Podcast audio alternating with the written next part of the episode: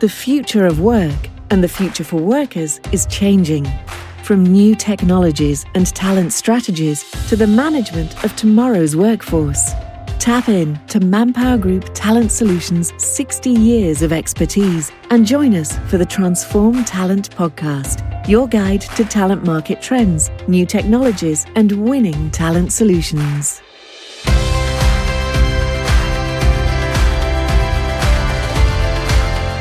And welcome to the eighth episode of the Transform Talent podcast. This is Roberta Cucchiaro and Dominika Gausa. Today we are talking candidate experience. When your candidate is your customer, candidate experience is everything, just like customer experience. And to find the right qualified candidates, a business not only needs attractive incentives like salary, benefits, advancement opportunities, but also successful outreach and engagement strategy. So businesses may think of a brand as the face of the organization to a customer, but increasingly it's important to present a distinct brand that appears to job seekers as well. And that requires the same type of methods a brand uses to appeal to its target audience. For example, a few years ago, Virgin Media calculated the value of bad candidate experience, and the results were astonishing. Bad candidate experience cost Virgin Media almost 5 billion pounds annually. As the analysis had shown, rejected candidates were also Virgin Media's consumers, and they decided to switch their subscription to competitors. So, join us on this journey where candidates are at the center stage and as more and more candidates look for security, sustainability of skills, wellness, and the ability to manage their work life, let's learn how listening to what workers want can help you attract and retain the very best candidates because feedback is everything. And today we're joined by Daniel Birkholm, an entrepreneur within the recruitment and talent attraction space, co owner of some of Denmark's most promising startups, Compagnon, Talent Hub, and Kant as well as Anna Krogulska, Global Head of Recruitment and Employer Branding at Danfoss, a world leader in engineering solutions and present in the field of renewable energy as well. Funny enough, uh, I'm Polish, just at Anna, and I lived in Denmark for a while. So Daniel, hvordan går det? det går rigtig godt. Hvad med dig? Fint, tak. Anna, Anna, jak się masz? Dziękuję. Bardzo się cieszę za zaproszenie. Miło no Ciebie tutaj mieć. that's a, that's a great start. So let's uh, let's keep this episode on a, a fun uh, fun mode. So why don't you share three fun facts about you, Daniel and Anna? Of course. Would you go first, Anna? Of course. I uh, I found some facts that um, that could be interesting in the context of today's discussion or conversation or dialogue that we are going to have.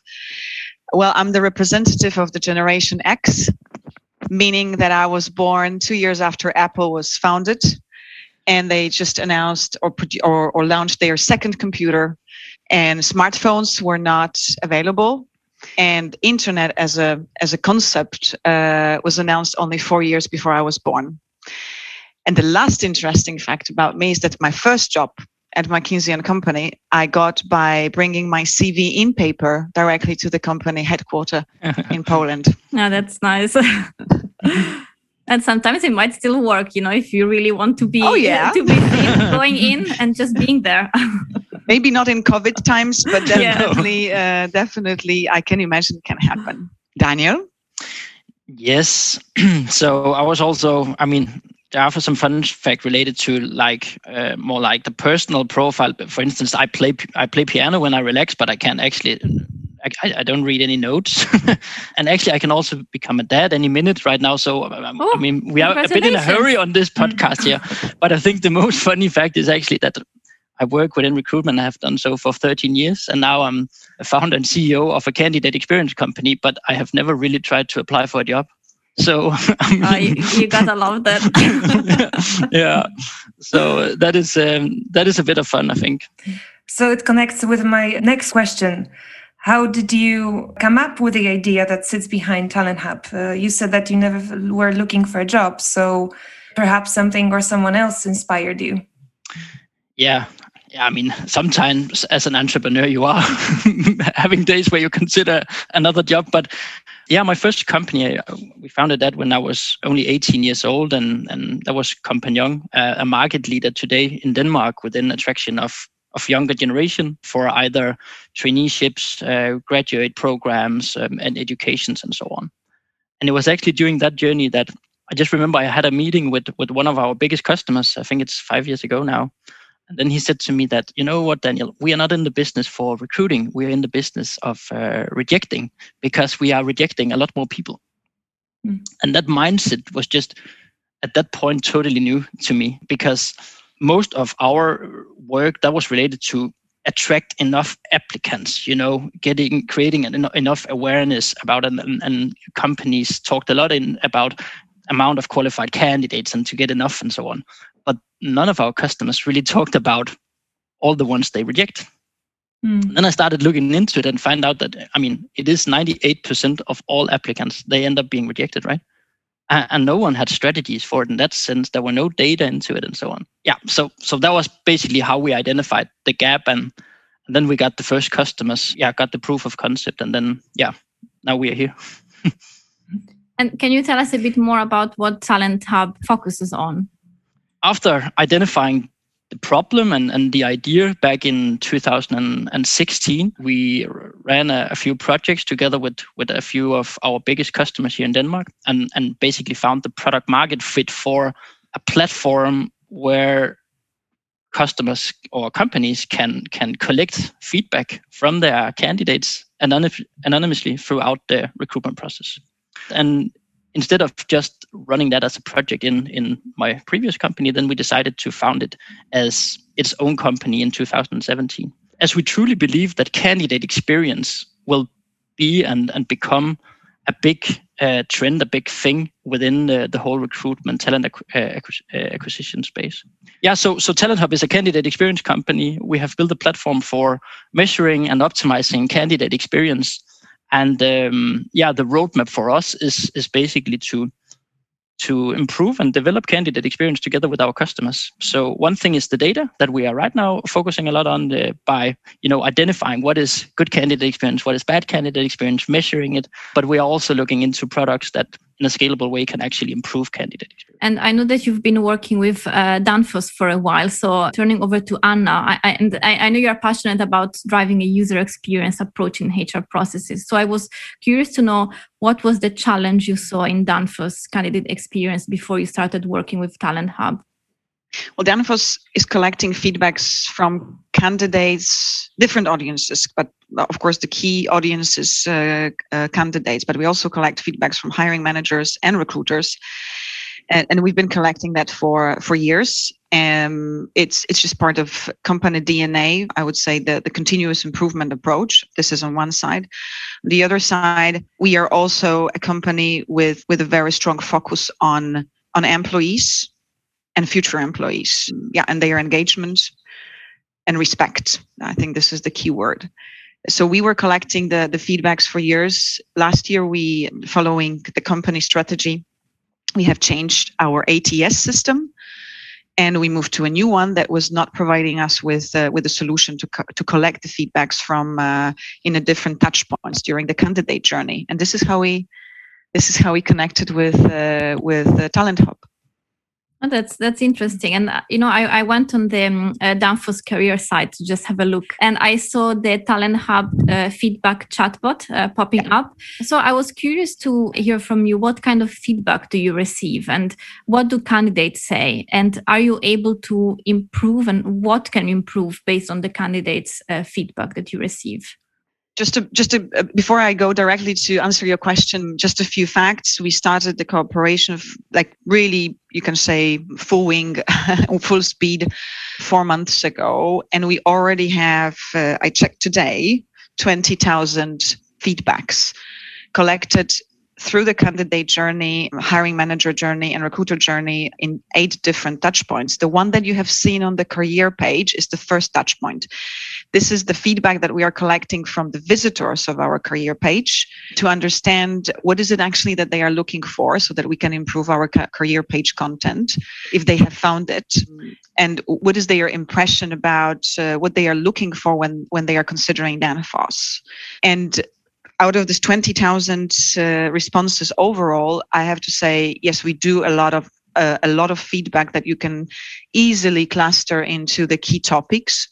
The way we are using the, we will, of course, we are still collecting, and, and it's a matter of getting a certain mass that we can build upon. But uh, we can already see some topics that that will be the insights for our invest that will they will be the insights for our in, going forward investments into the technology, but also into the trainings of the hiring managers and the recruiters. The key, I don't think uh, the over, I mean, the overall score, because this is the beauty of the Talent Hub platform, is that we can benchmark against the others. There is a there is a group of companies that we can benchmark against. Uh, absolutely, you know, all the data is anonymous, uh, so everything is absolutely protected. It's it's a security environment, but we can see if we are doing better or or worse uh, against our uh, our peer group, and uh, and Danfoss is doing good in some areas. We are doing better than the others, but this is this is not enough. We have a bigger appetite. we want to be the trendsetter when it comes to the candidate experience. I know you will ask me about what you can read, what we can read, what we can what we can hear, and I think there is a one general expectation from the candidates, not only applying to Danfoss, but also applying anywhere else, is the response, the quality of the response from the company and getting the response in a timely manner. And this is something that it's it's it's it's not a surprise. It's just a matter of it has to stay, I think, on the top of the agenda of every single company to make sure that we are responding in uh, that we are responding to candidates fast and that we are responding in a way that that can help them to apply again and be more successful in the process. That would be my mm-hmm. answer to the question. Well, 20,000 uh, responses. So that's very impressive. In four months. Yeah. Yeah. Yeah. Yeah. So uh, I have a question to you both. Um, what constitutes a great candidate experience and what organizations uh, should pay extra attention to during the hiring process?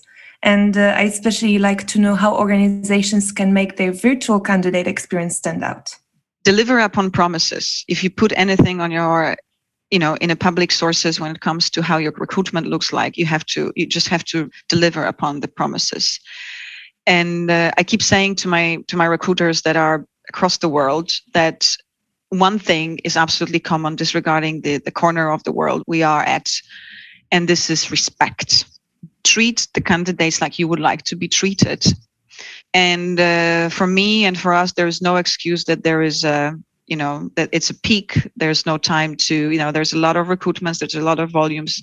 It's just a matter of setting the right priorities. And the candidate is always our, our top priority. So I would say this has to be in the mindset of every single person that is engaged in the recruitment process. If it's recruiter, but also for the hiring managers or interview panelists. Again, uh, waiting for a feedback for two or three weeks after interview is a no-go. It's just simply a no-go. And the and the beauty of the, again of the of the systems uh, of the current ATS available on the market is that you can follow and track everything.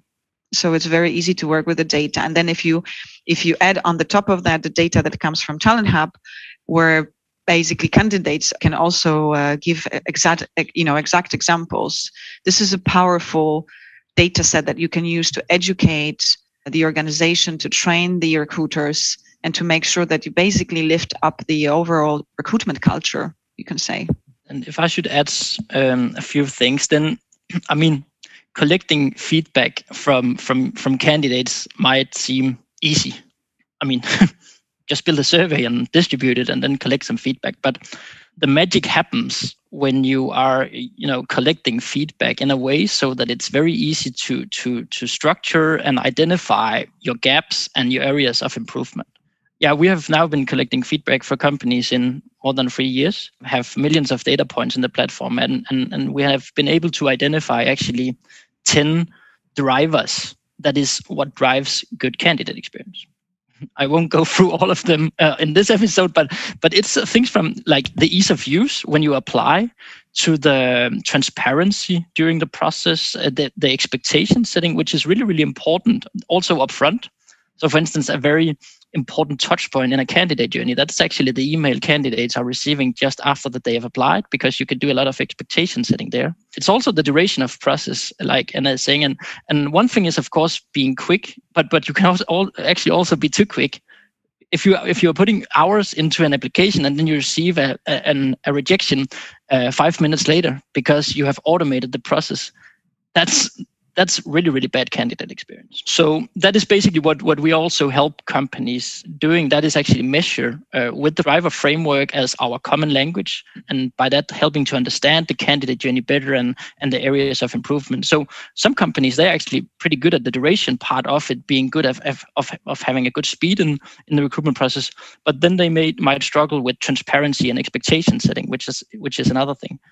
And i think that yeah if we should if you should go into best case, worst case examples, then then I think that I'm I'm I'm super I agree super much with Anna on on the on the respect thing actually, and I think that elevate elevating the standard is is the you know the overall standard is is really really important here. So you're mm-hmm. not necessarily are striving to I mean, some companies they are they are sending out gift boxes to all their applic uh, some of their applicants after recruitment process, and then they post it on LinkedIn, and it becomes this super good viral story, and that's perfect when that happens. But I mean, the, the really good candidate experience is basically just just a process where you, as a candidate, feel good and fairly treated, where things have moved quite smoothly, and that you, as as Anna also mentioned, are more qualified next time you apply for a job. Mm-hmm. Yeah, and actually, I, you, you you got me there because I, that's the, the next question I was going to ask was exactly that is is the the you know the horror stories of recruitment and the the good stories as well.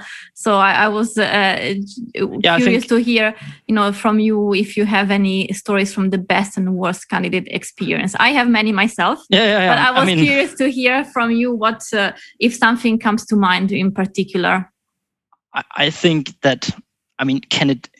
I think some of the worst stories is actually can just candidates not not getting any information. I mean, yeah. at, at typically uh, we, we have conducted a study here in the Nordics and says that a candidate average use between three and four hours applying for a job.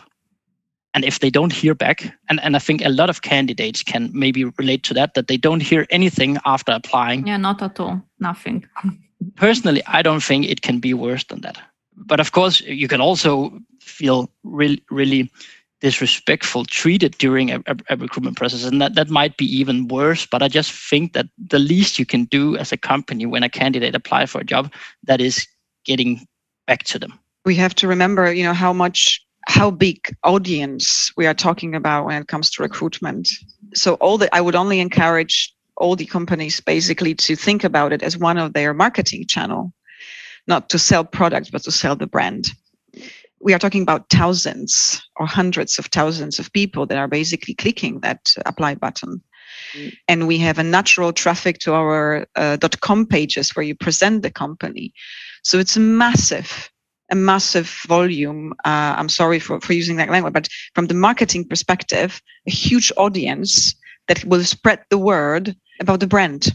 So it is not only I think what I would like to emphasize here employer branding is not only a HR topic. Employer branding should be a part of you know the overall branding strategy because these people that are today applying to a job are you you, you should we should always consider them as customers and they will have an impression of the brand I, I agree.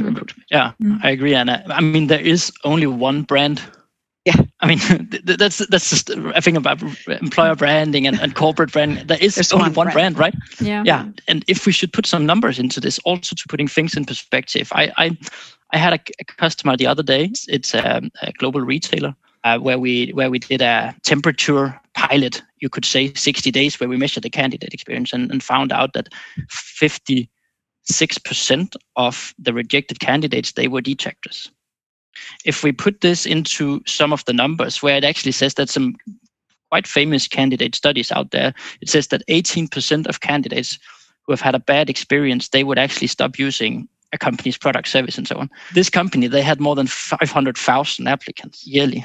So that's actually a loss if we're just calculating these things up to 50,000 customers on a yearly basis. That's yeah. insane high numbers. Yeah.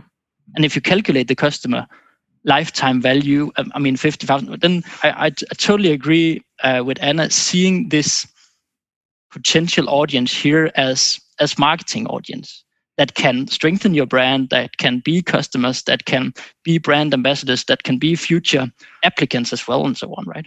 Yeah. So, yeah, because yeah. like you know, we often hear uh, articles as well, or people saying that candidates are your customers, but they, they actually are. They, they they are people that buy. And actually, I have a, a nice story that I just wanted to share. It, it came came to mind.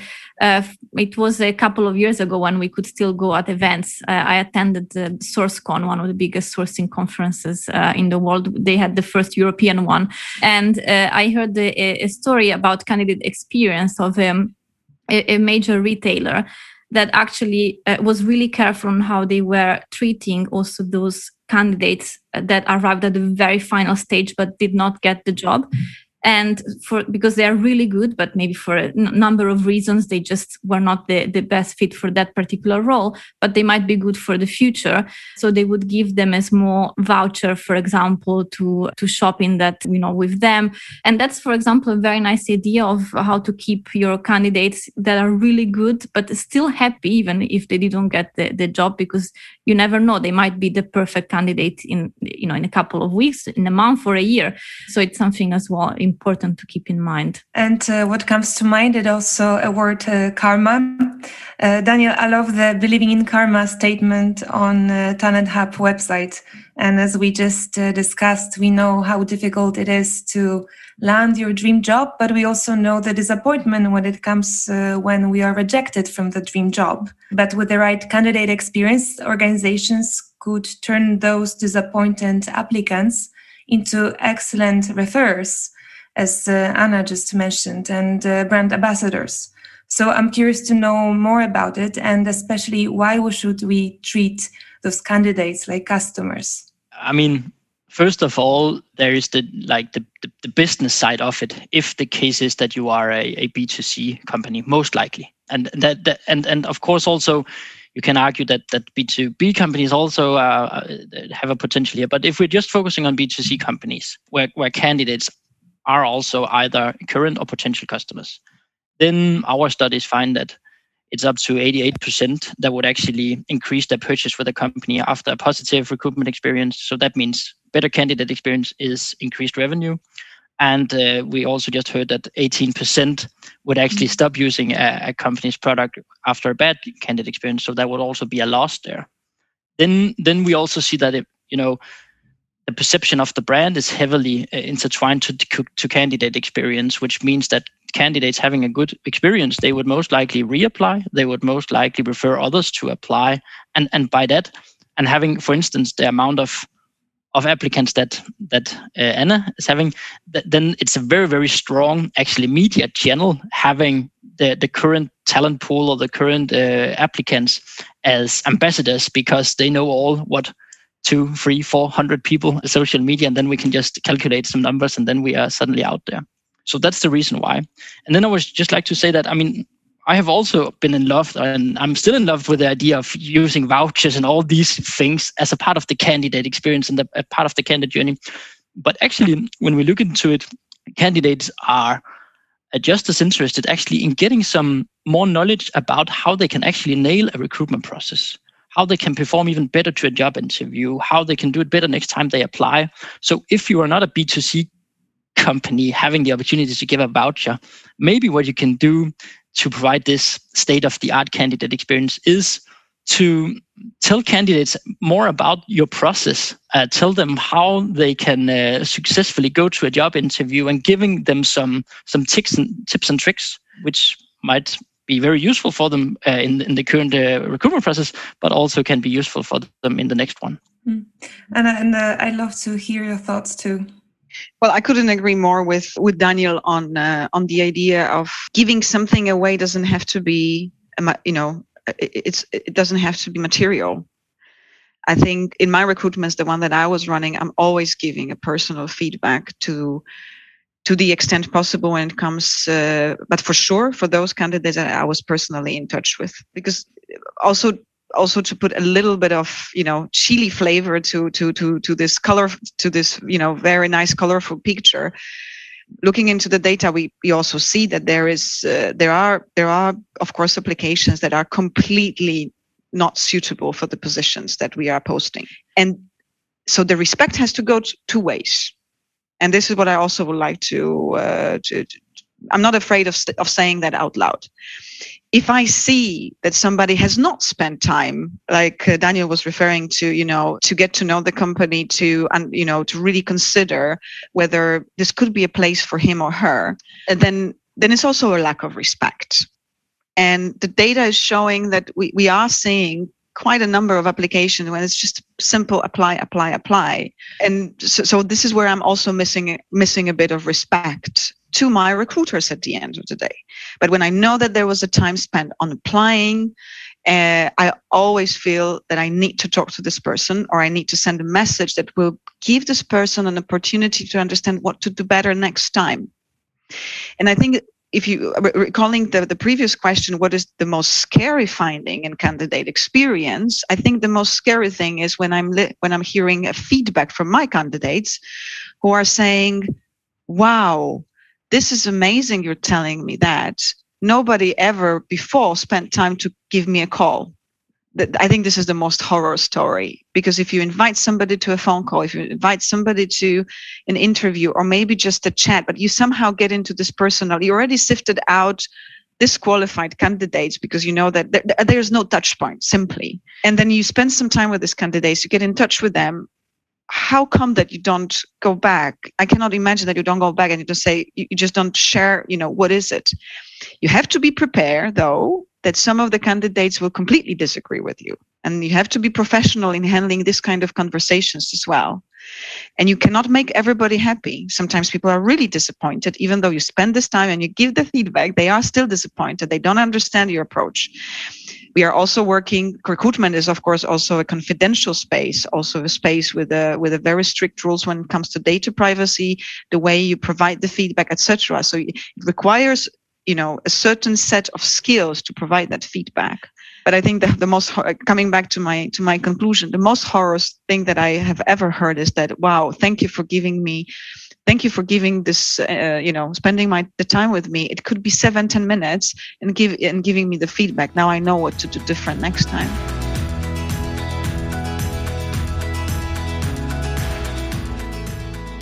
And as we talk about the uh, the rejected candidates you know it, it, it is it must be hard to collect feedback uh, from them as well because they are you know they didn't get the job. And like you said as well it's mixed feelings. Some are more cooperative than others. Some are happier than other or, or less disappointed than others let's say that. So what's the secret to approach those rejected candidates and how valuable is their feedback? Super valuable. And we do get a lot of feedbacks I checked uh, again uh, just closely before our meeting today that you know what are the what are the recent numbers? And and we we are half of our half of approached respondents are actually uh, responding to our our surveys across all the touch points except for the career side but that one we were actually expecting. There's a huge traffic there so we, mm-hmm. the numbers are different but uh, if you if you whenever you start apply then across all the different touch points half of the approached ones are actually starting the survey. That's a good number and something that we can uh, build upon. We collect feedback from candidates that were rejected as we call it you know before any personal touch. So those that are rejected due to significant mismatch between the profile and what we are looking for. And then we are also collecting feedback from those that were invited to the interviews and they were rejected from the shortlist because we have selected somebody else. Yes, there is a. You are right, of course, uh, Roberta. There's a lot of there's a lot of personal feedbacks, but each and every one counts. And there are there are methods on also collect looking into the all these feedbacks because they are you know they are written down. We were brave enough, I think we were brave enough to open up for the text comments, not only one to five. That would be easy. We have methods uh, also by using some, uh, different softwares to analyze if there are any patterns in the text. The only difficult thing is if, if people are responding in their in other language than English, because then uh, then of course technically speaking it's a bit of course we understand what is written yeah. there but you can you cannot easily get the statistics out of it but other than that we get the responses people are willing to respond and we are able to analyze the data and take conclusions to be specific one of the topics that are that is definitely on our agenda going forward when it comes to the mm. to our candidate experience um, tech solutions let's put it this way we we will be looking into getting into the dialogue with the candidates on the career site you can say roberta you could say anna but there's plenty of chatbots. Yes they are there are but we are not actually super happy about how they communicate with the candidates. And uh, we are carefully observing the market to see how we could actually engage with the candidates when they are visiting the career site mm-hmm. to make sure that that this is a solution that is adding value to the candidates but also optimal from our end and what we would like to achieve with this technical solution of course is to make sure that there is um, that we decrease the drop off rate of the people that are visiting us, but not uh, uh, not not apply for the jobs, mm-hmm. and also to to provide a helping hand to the candidates that are reporting issues with technical issues with applications, or basically they would like just to ask a question. So we will be looking into that, and this will be a very tangible result of cooperation with uh, with Talent Hub. Yeah, because just if I can, uh, j- just to add to that point, and you're absolutely right. It, it does happen actually quite a lot that you maybe you apply you apply for a job and there's literally no one to contact. This and there might be technical issues or just a question. And I know that one of the reasons can be that you don't want to be you want you don't want to have thousands of uh, applicants emailing uh, recruiters directly, but but uh, some you know some questions are uh, need to be asked and you're left alone not knowing what to do. And uh, and then it plays with the overall experience and the, the the idea that you have the of the brand and the company as well. Exactly. And i can see these questions uh, on the platforms from talent hub because people are putting the questions there. But of course this is not a cl- contact platform. We are mm-hmm. not sitting there like every day and checking if there is a question. So we are looking into the smart solution we have it has to be smart from it has to be a you know a business case that can defend uh, itself. And we want to avoid something that we are observing with the chatbots that people when you have a chatbot that pop that pops up every time you just switch from one page to another users and it could not only in recruitment have a tendency they have a tendency just to you know kill it. So that's not a good solution. We need to find something else. But market is developing so fast when it comes to these solutions that maybe Talent Hub will provide something cool. yeah, I'm noting down here, Anna. Thank you.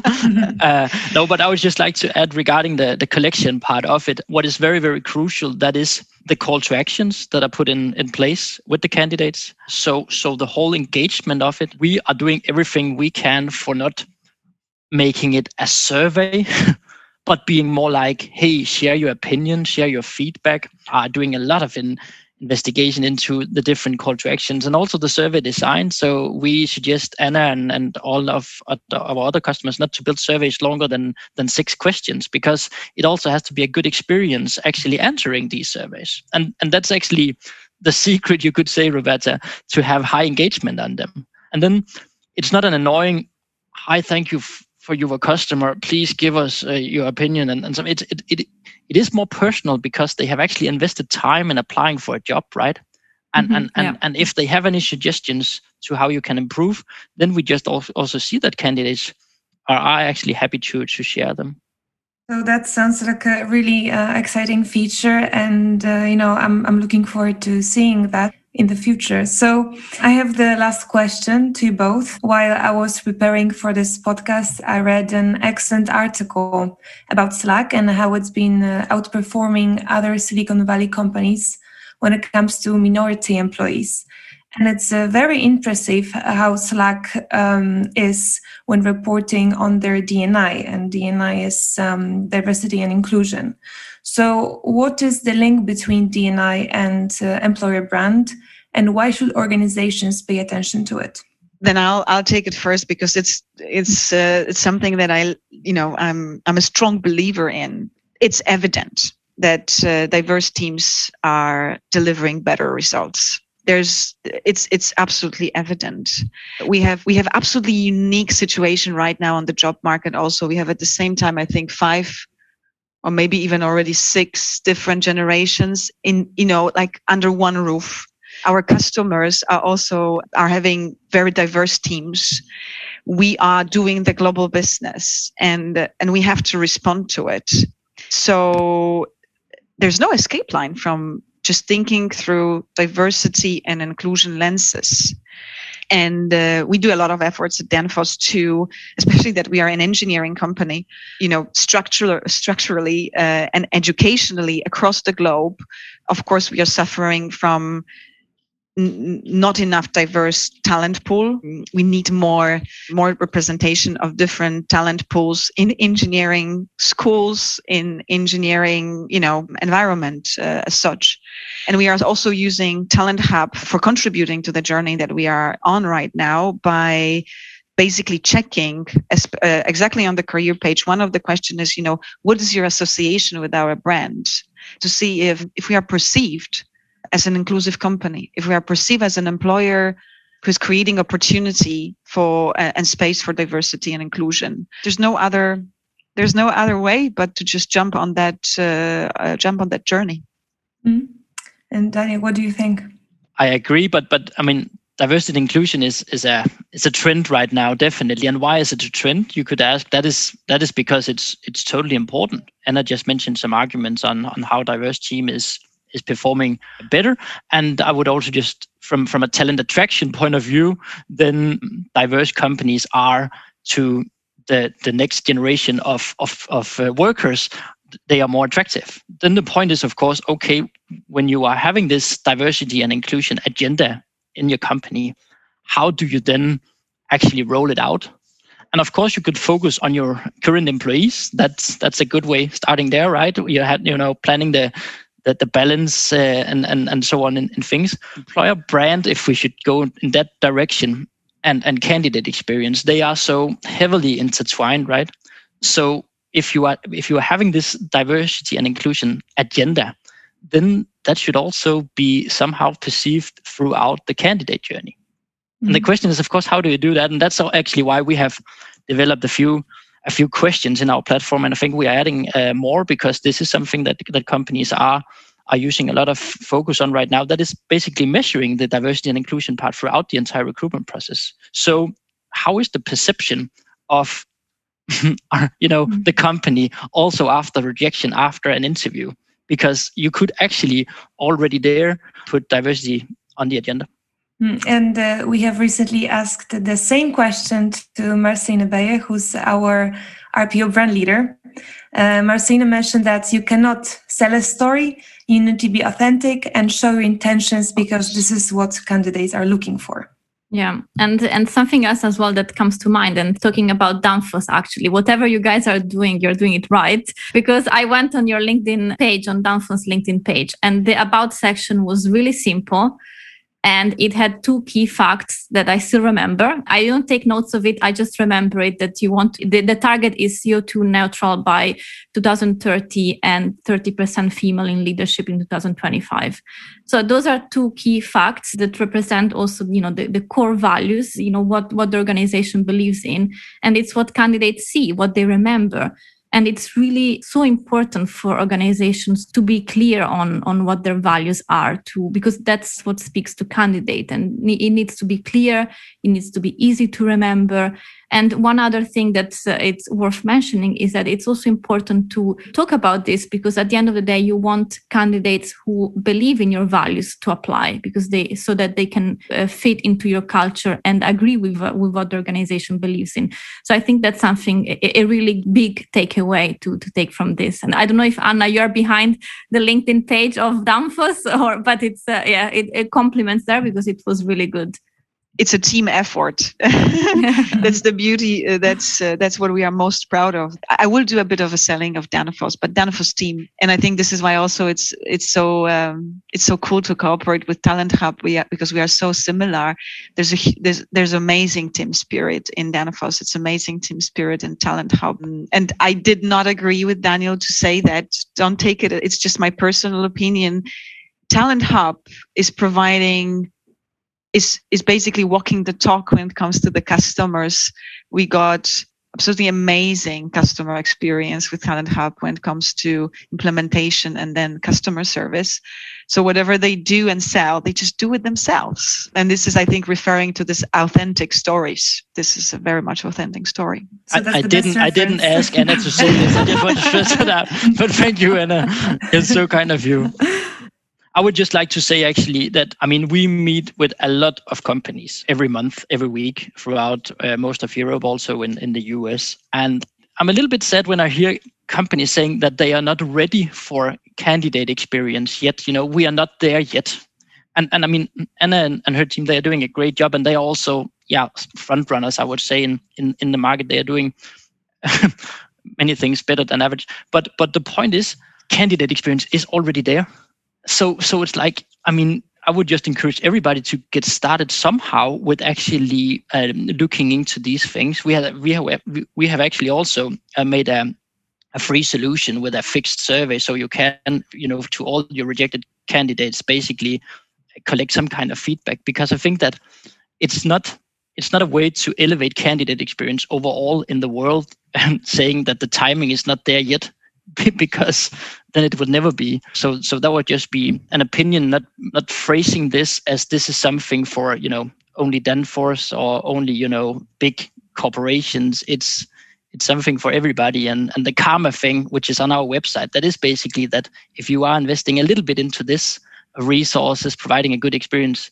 then it will come back to you somehow mm. right you cannot manage something if you don't you cannot manage what you don't measure that will be my conclusion Definitely. And mm-hmm. yes, it takes courage to read some of the comments. but this is the only way you can do it and people should also think i guess uh, the decision makers if i can i hate giving advices if i'm not asked for it but i'm going to do it everyone should think about his or her own shopping behavior before you shop now we all shop online you go and check reviews you go and check what the others are saying you cannot, as exactly as Daniel is saying, that you cannot run away from customer reviews, and candidates are your customers. That's a that's a great summary. I just wanted to say that as our conclusion. So again, candidates are our customers, and uh, to create great candidate experience, you need to respond on time. You need to respect your candidates. You have to always reply and think of it as your candidates were shopping online. And to all candidates, you have to make sure that you do a bit of a bit, of research before you apply for a job, so that you you get to respect the other side too. Yeah, yeah, absolutely. Well, this was a, really, I, I, love this discussion. It's maybe my, my favorite here. But before I let you go, I have a very last question to you both. And if you've heard uh, the other episodes, you know what's coming. If you were stranded on a desert island and you could only have three things with you, what would you bring? Well, yeah. I will, uh, knowing myself, I, I think I would I would enjoy it. Sometimes I want to run away on a on a on a desert. I would take books with me. I'm uh, I'm definitely uh, addicted to books. If there would be anything else, well, if I could just take my family, friends, that would be definitely. I would load them on the boat and take them with me, so it's not wouldn't be a long. You know, uh, I wouldn't be alone there. I don't know what else. I wouldn't take smartphone though. I wouldn't. I, I, I, think I would go with actually the smartphone. Sorry, but but and and and then uh, a charger using you know uh, you know energy from the sun. Yeah. Right, to to mm. and and because then that would be the the podcast and you know instead of the book, right? Mm-hmm. True. Uh, Audiobooks. And then Audio maybe uh, no, this is not the same, Roberta. you know, I'm the Generation X. I remind everybody. yeah and then maybe a cold drink just to enjoy life. ah, well, good luck for when it finishes. yeah, yeah, but that's like then it would be it. then it would be five, fifteen good minutes, right? And then the, exactly the, the smartphone would be rest of. of it. exactly. But why not a boat? But why not a boat, guys? that's a good one. Exactly. Yeah. Yeah exactly. No i just i just think that uh, you know it's i think we all should i know that maybe it's not a popular it won't be popular statement considering that we are all locked down and and we are all tired of it but i i think in the normal situation the normal conditions under normal conditions sometimes we all need to you know the time for self-reflection and time for ourselves. Uh, this is how I would consider it just to but I would I agree I would need a boat to come back at some point. yeah. yeah. but yeah, but that's absolutely true. I think this yeah this year has been has been tough we it's really important to take care of yourself and also have some time off and just breathe really. Think come up with new ideas in in you know while while, while relaxing. But well thank you so much for uh, joining us today on our eighth episode of the transform talent podcast. We hope you enjoyed it as much as we did. Uh, and to all our listeners don't forget to subscribe in your favorite podcast listening app. And since we're talking about feedback do leave us a review hopefully a, a good one and uh, stay tuned for the next episode uh, as we will be talking to Manpower Group and Junior Achievement, one of the world's uh, most impactful youth serving NGOs with operations in over 100 countries. So see you at the next episode and bye for now. Bye. Thank you. Bye. Bye. Bye. The Transform Talent podcast because we know the right talent transforms organizations and helps your business flourish. Talent solutions, business, and talent aligned.